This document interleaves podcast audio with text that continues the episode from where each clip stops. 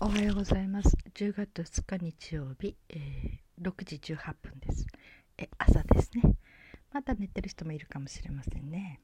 私はだいたい3時くらいからは起きている。目が覚めてるので、うん、朝ね東京を見て2時台だとがっかりするんですね。あもうちょっと寝ていたい。みたいな感じ、うん、だからね目は覚め目をなるべく開けないようにしてますね。ちらっと2時ぐらいに1回目を覚ましてでもしっかりと起きたのはだいぶ後だけどうん。そうね。早いんですよね目を覚ますのが、えー、夜は8時には布団に入ってるんだけどそう寝つくのが9時過ぎ。で10、11、12、1に大体5時間ぐらいでしょ寝てるのはね,、うん。ねこの年になっていいことの一つはね目覚まし時計がいらなくなったんですね。これ結構同じようなね年の人が言いますね。もう目覚ましが鳴る前に確実に目が覚めるので目覚まし時計をセットする必要がなくなったですね。こういう生活も3年ぐらいにはなるかな。そう還暦あたりからかしらね。うん。本当に目覚まし時計はいらなくなりました、うん、なんかねある本によるとね年を取ると背骨が同じ寝ているという姿勢に耐えられなくなっちゃってそれでもう目を覚まそうとする。体を起こそうとするということを言っててなるほどなって寝てることも体力いるよねと思ってね。そっか背骨が耐えられないんだなんて、ね、変に納得しましたけどね。はい。で今朝はちょっとあの本図書館で借りてきて置きっぱなしになっている本があったので手に取りました。これはねあの題名が「いじめのある世界に生きる君たち。へ」で副題が「いじめられっ子だった精神科医の送る言葉」っていうので中井久夫さんっていう方の本ですね。これ何かって調べてあのネットかなんかで見つけて、うん、すごく子供向けにいじめのことをすごく詳しく解説していてで何て言うのかなあの子供自身もその親御さんも気持ちが少し和らぐような本であるということでしたね。で挿絵がね岩崎千尋の絵だからすごくほんわかしてるんですよね。うん、で今まだ半分ぐらいなんだけど、えー、なんかちょっとおおすごいとか思いながらねこれは買おうかなとか思ったりもしてますね。まあ見てても綺麗だしね。うん、まあ内容的には本当に精神科医の人が細すごく子供にも分かりやすくいじめはなぜ起きるかということを説明していますね。私その友人これを聞いてくれてる人にねいじめについての話をしてほしいって言われたことがあっていじめってなぜ起こるのかいじめをする人の心理を知りたいって言われてそういうこともありましたね。うん、それでなんかねいじめについてちょっといろいろと、うん、本とか目につくと読もうと思ってるんだけどでいじめの中にはねその権力欲孤立化無力化透明化というようなことが書いてありますね。これが、うん、で私が「おおそうだよな」ってちょっとすごく思っちゃったのは、えー、子供というのはすごく権力に飢えているという言葉でしたね。わあこういうフレーズ初めて聞いたなって私は思ったんですね。えー、子供特にあの親の言うことだから何でも聞きなさいって口答えするんじゃないとかただもう親のある意味でちっちゃい頃は腕力なりね。それからあとは親であることをこう親の言うことは絶対であるとか一切子どもの意見を聞かないでとにかく親が頭ごなしに叱ったりとかね。従わせたりとか、うん、そういう家庭の子は特にそうなりますね。いつだったかねその両方の親が母親も父親も、ね、教育者という家庭のお子さん、うん、と男の子だったら何歳まだ幼稚園になってないかな。それぐらい幼稚園になって小学校1年ぐらいかな。その子とあのかくれんぼかな。なんか子供の遊びをしたんですよ。私も本気になって、うん、その子の人の家でね。お母さんとお父さんが留守番の間あの出かけてる間まあその子のおもりってことじゃないけどね そしたらねこうなんかその子のある一面が見えて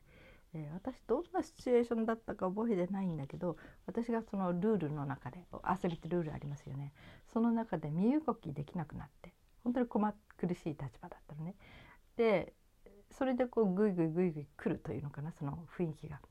で本人はこう笑ってるんですね。うん、でそれを見た時に、まあ、ある意味での残虐性を感じたんだけど、まあ、こっちだと遊びといってもそのルールの中では真剣にこっちも遊んでるからね。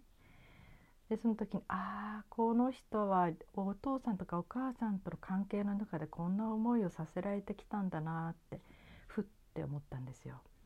ぎゅうぎゅうに縛り込まれる、うん、そしてもう抜け道がなくなる、まあ、両親はそれを見て笑ってたりはしないけど子供にしてみればそういうような気持ちになる。うん、あのー、なんていうのかな、うん、で本当にこう辛い。手も足も出ない。そんな感情を味わわされてるんだなって。でそれを自分が人にやれたっていうことで復讐じゃないけどなんかやったという感じがあの笑いになってたんだろうなって。思いましたね。やっぱり子供と本気で遊ぶとね結構いろんなこのそういうものが見えてくるんですね。うん、だからそういう状況になっても本当になぜかこう人のことを考えて優しい子とか、えー、なんか本当のその子の優しさとかが出てきたりすることもあるし、うん、だから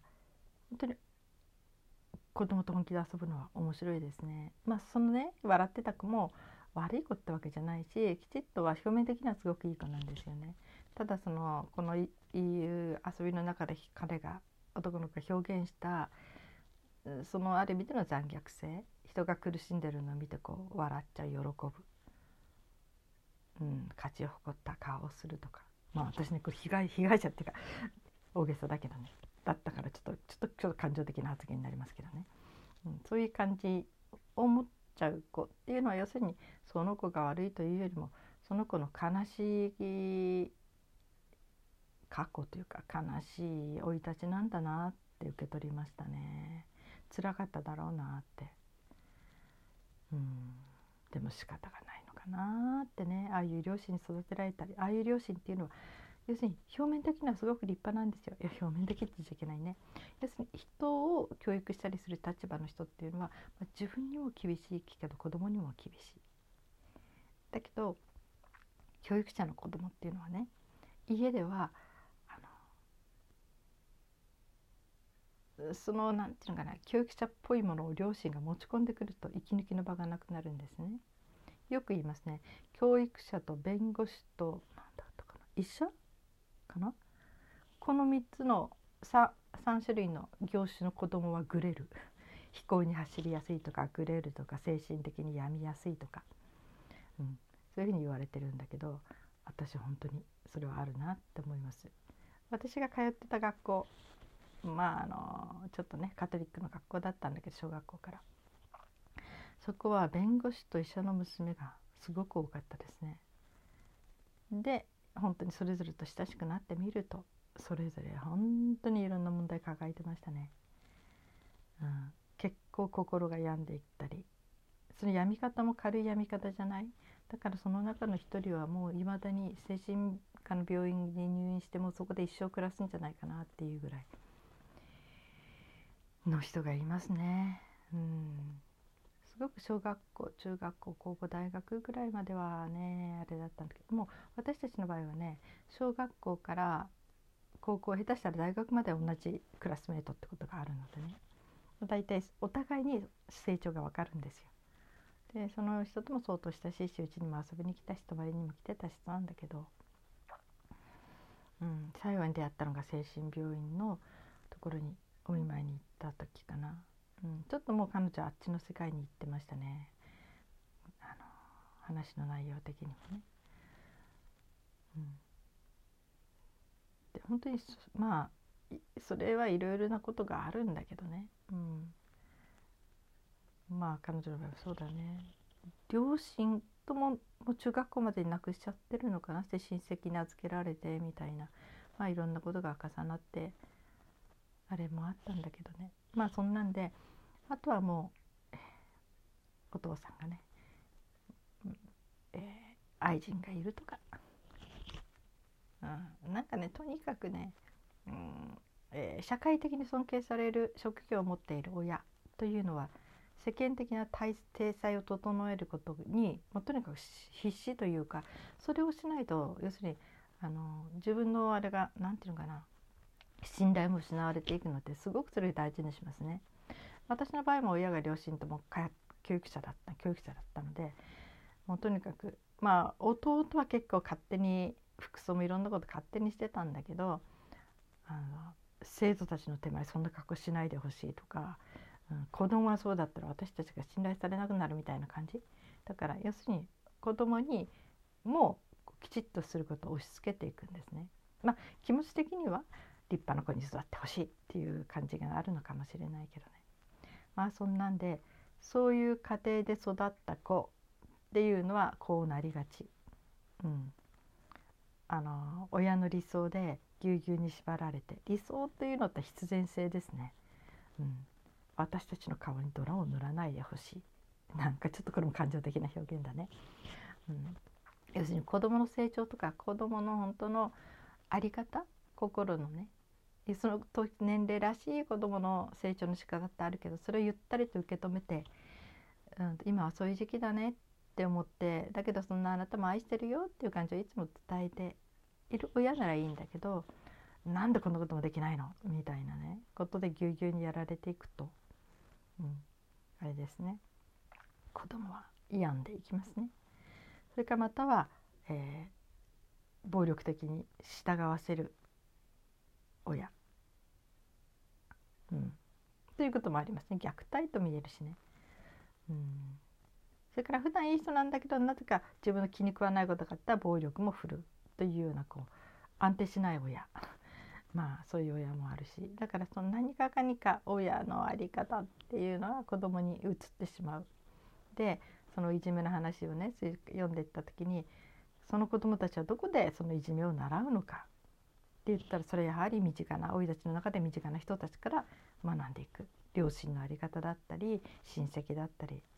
小さい時に関わらざるを得なかった環境の人たち。でああそれもすっごい納得しちゃいましたね。だろうなってね。うん。だからね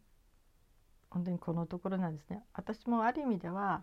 私の子育ての中でもいっぱい反省しなきゃならないことって今はあると思うんですよ。きっと長女とかに聞いたら、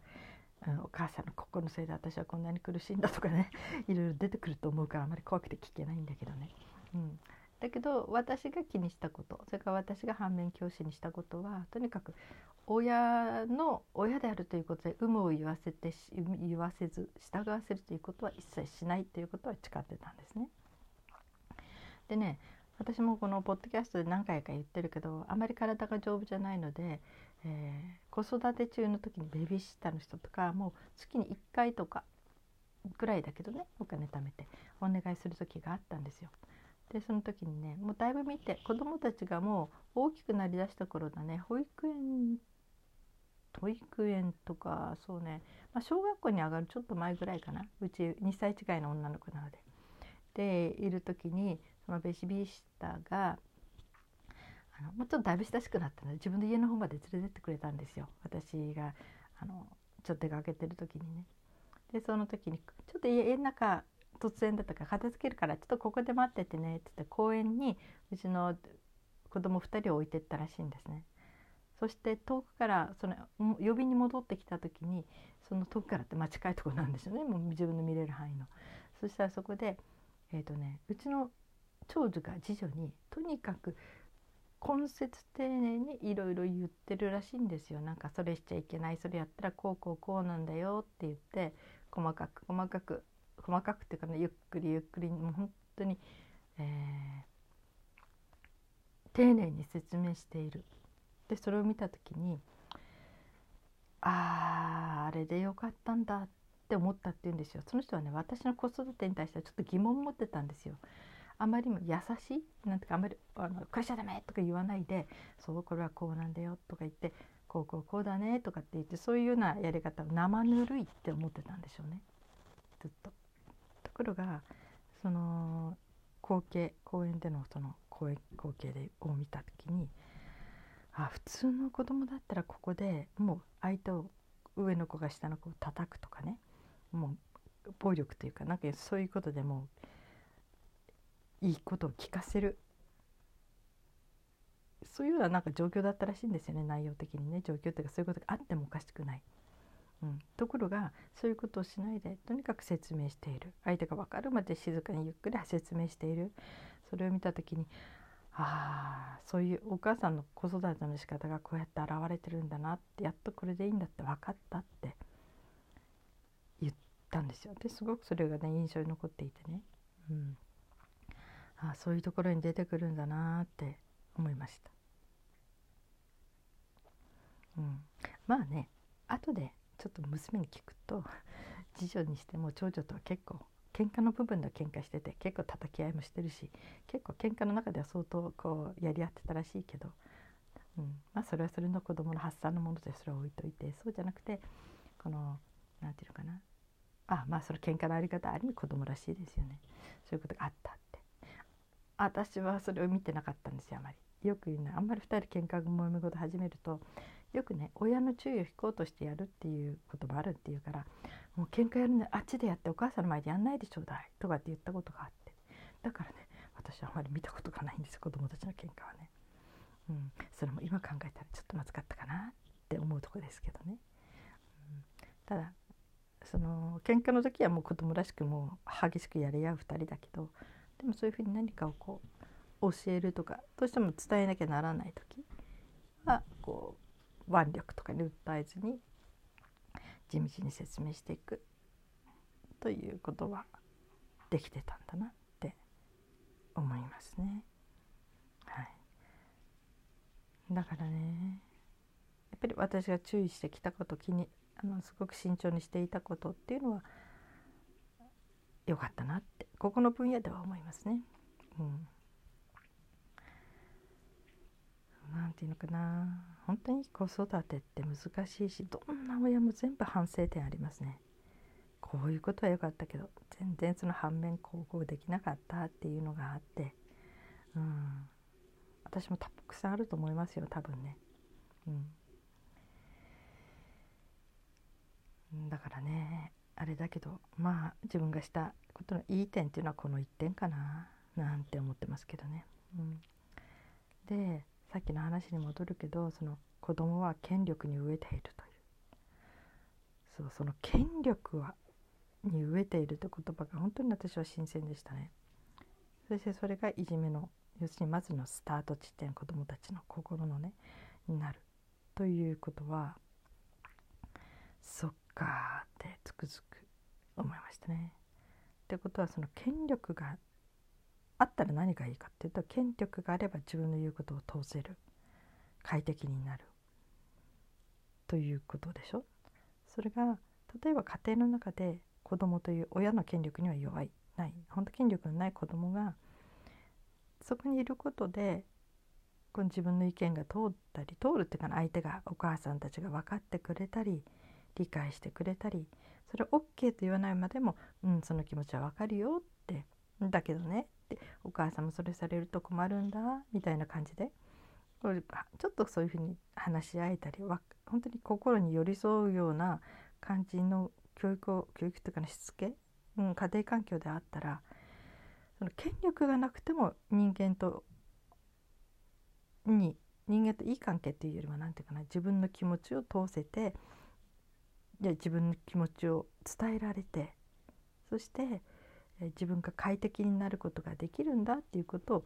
学んでいれば権力に訴えることはそうないと思う。それから権力に飢えているというのはそれを渇望させてるってことでしょ。権力があればって子どもたちが思ってる。なぜそこを思わせてしまってるんだろうっていうそれがネックだし権力を欲しがる、まあ人間っていうのはね少なからずあるのかもしれないけどただその気持ちを高めてしまうその原因って何かな？っていうのがその家庭環境生い立ちの中にあるのだとすれば、うん、それはね、うん、いろんないじめ問題はそういう子を育てた親にも理由の一端があるんだろうなってつくづく思いましたね。まあ今日は20分なので今日の話はここまでにしますが、はい、だからといってあれです親が自分を責めるとかいうよりも理解ですね。ああここだからこうなったんだとかあの子は人をいじめてうちの子をこんなにいじめたけど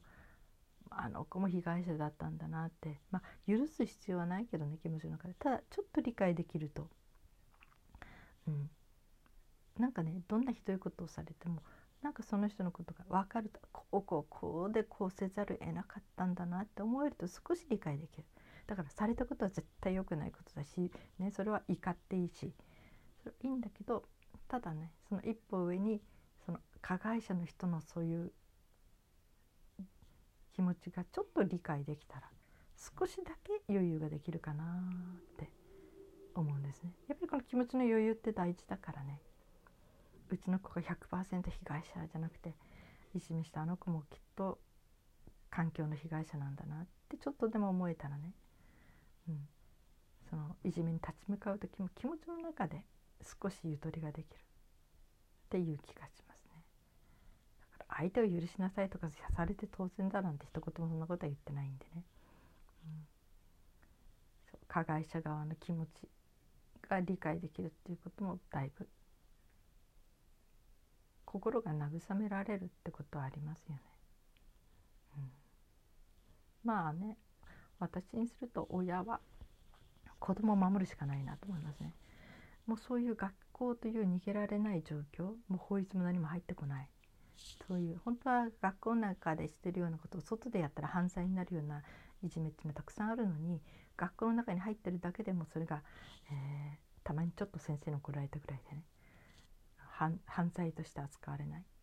まあ、年齢的にっていうのもあるけど小さいからって何やってもいいってわけじゃないからねだからうちの子が不登校で学校行けない時もう早く行ってほしいとかどうしていつまでも行けないんだろうと思った時にあの自分の心の中で思ったことは思ったっていつも戒めた学校に行かせることをせく時にねその NHK かなんかでねいじめのことをリアルに再現したドラマがあったんですよ。すごいちょっと悲惨な感じでねそれを見るとあこんな思いをさせられてるとしたら学校はもう行かせなくていいそんなとこいや行かせてられないって思ったんですね。うちの子たちは実際は一面には会ってなかったんですね。だけど何て言うのかなわからないでしょ？いじめなんて。本当にあったかどうかもわからないしそうなるとどこまでも悲惨なここまで悲惨なことが学校で起こりうるんだよという最悪の状況を考えた時にそれでもお母さんお父さんあなたは学校に行かせたいと思いますか？ってそこなんですよね。でもその真実は誰にも分かんない。ないかもしれない。だけど最悪のことを考えた時、うん、そして子供がこれだけ学校行くのを嫌がってるんなら必ず何かが理由があるはず。だけどその理由は今は言えないかもしれない。そう不登校中の時っては言えないことがありますからね、うん、また自分で気づいてないこともありますね、うん、だからそこであの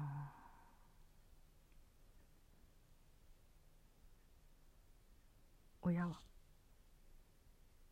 うん決断するしかないんですね。だから私はそういうことをふうにしていつも心を戒めてました。学校に、まあ、早く行ってくれとかなんで行かないの。と学校さえ行ってくれればって思った時にいつもその録画したそのでテレビ番組を見て心の中を本当に戒めてた、うん、まず子供子供の心が一番大事だなって思ってました。それは本当にいじめを受けてる立場ならとにかく逃げろとしか言えないですね。いるなそんなところに。そこで苦しんだりもその耐えるとか耐えないとかもっと自分を鍛える方法なんていくらでもあるし自分がやりたい勉強の中でいろんなことを我慢してそれを達成していくとか自分がやりたいなんか到達したい例えばねスポーツでも何でもある意味ではゲームでもいいですよ。自分が決めたことをやるためにもうそれに向かって本気で努力する苦しくても頑張ってこう本当に成績を上げていくみたいなそんなんでもいいけどそういうふうに自分のプラスになるもの自分の心のプラス自信になるものを磨く方法なんていくらでもある。でもそれをわざわざ何て言うのかないじめとかそういうところでこう耐えていくというその強さを身につけるとかそれはいらないでしょうね。って私は思いますそういう鍛え方をしない方が人間は幸せになりますね。そして持久力とか耐久力は他のことでいくらでもつけられる。そこのとこですね、うん、だからいじめがあるんなら生かせるな。と思います、うん、まあねえーと、うちの長女がね学校に何回か、えー、不登校になったんだけどある時行ってすごくいい感じでいたんですね。で3人で仲良く帰ってたんだけどある時その3人のうちの1人が「何々ちゃん」って「もうあの人と一緒に帰らないよ」って「あの人のそばには行かない方がいいよ」って言って「どうして?」って言ったら「あの人いじめられ始めたからいじめられてる人に近づかないのが常識だよ」って言ったらしいんですね。それを聞いて娘はびっくりして「お母さん」って帰ってきて「こういうこと言われた」って「でも私はそれおかしいと思う」ってで私が「うんあなたがおかしいと思うのは合ってると。まあそれは間違ってないと思って。そんなことがまかり通るような学校なら行く必要ないわ」って私言ったんですよ。まあ一番理想なのはねスーパーヒーローみたいにその子を助けてあげれたら学校にいてね残って。それは本当一番の理想だけどそれはねちょっとね、うん、ハードルが高すぎる、先生でさえねいじめはなくせないって言うんですよ。先生が見つけれなくなってもそれはもう、えー、影に隠れてるだけでいじめはなくなりませんって。それを担任の先生に言われた時は私愕然としましたね。あ教師が諦めちゃってんだ。って思ったんですね。中学校の時かな。うん。まあそんなんでねそんな常識がまかり通るような学校は行っても意味がないし価値がないむしろマイナスにしかなりませんというのが私の判断でした。うん、まあその後はうん学校は彼女行かなかったねであとはもう自分で独学して今は本当に自分の一番個性を生かす本当にいい形での仕事をして暮らしてます。石垣島で楽しく暮らしてますね。で次女に関してはもう小学校の時は全部の出席日数が1年分に当たるかどうか。1年の時と4年の時に行ってあと中学校は制服も買わなかったし一度も足も踏み入れませんでしたね。私がいつも卒業式に校長先生のとこ行って卒業証書をもらってきました。まあ義務教育だからくれるんですよね。うん。まあそんなことがありましたね。でとにかくこの本を読んでその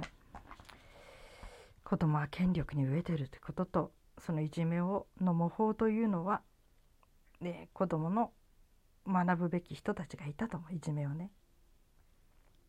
ということとてもとても共感してしまったので今日はお話ししました。はい。これから子育てされる方もねそこを心に入れて子育てされるといいですねそれからもう子育て終わっちゃった方はね。うん。まあ自分を責めることはないけど。まあその時自分は一生懸命だったからね。ただ何か事実が分かった上ではどういう形でそれなら生きていったらいいかなっていくらでも取り返せると思うしこれはまあいじめた側の親の方だ話ですね。いじめられた親は親で、うん、いろんな状況なぜこういういじめが起きるんだろうということをしっかりと理解した上でさあその中で自分の子供をどう守っていくかということをなんか考える、えー、目安になればいいなって思いましたその本を後ろに今度は今日貼っときますねはい、えー、皆さん今日も生きていってくださってありがとうございます。それではまた明日。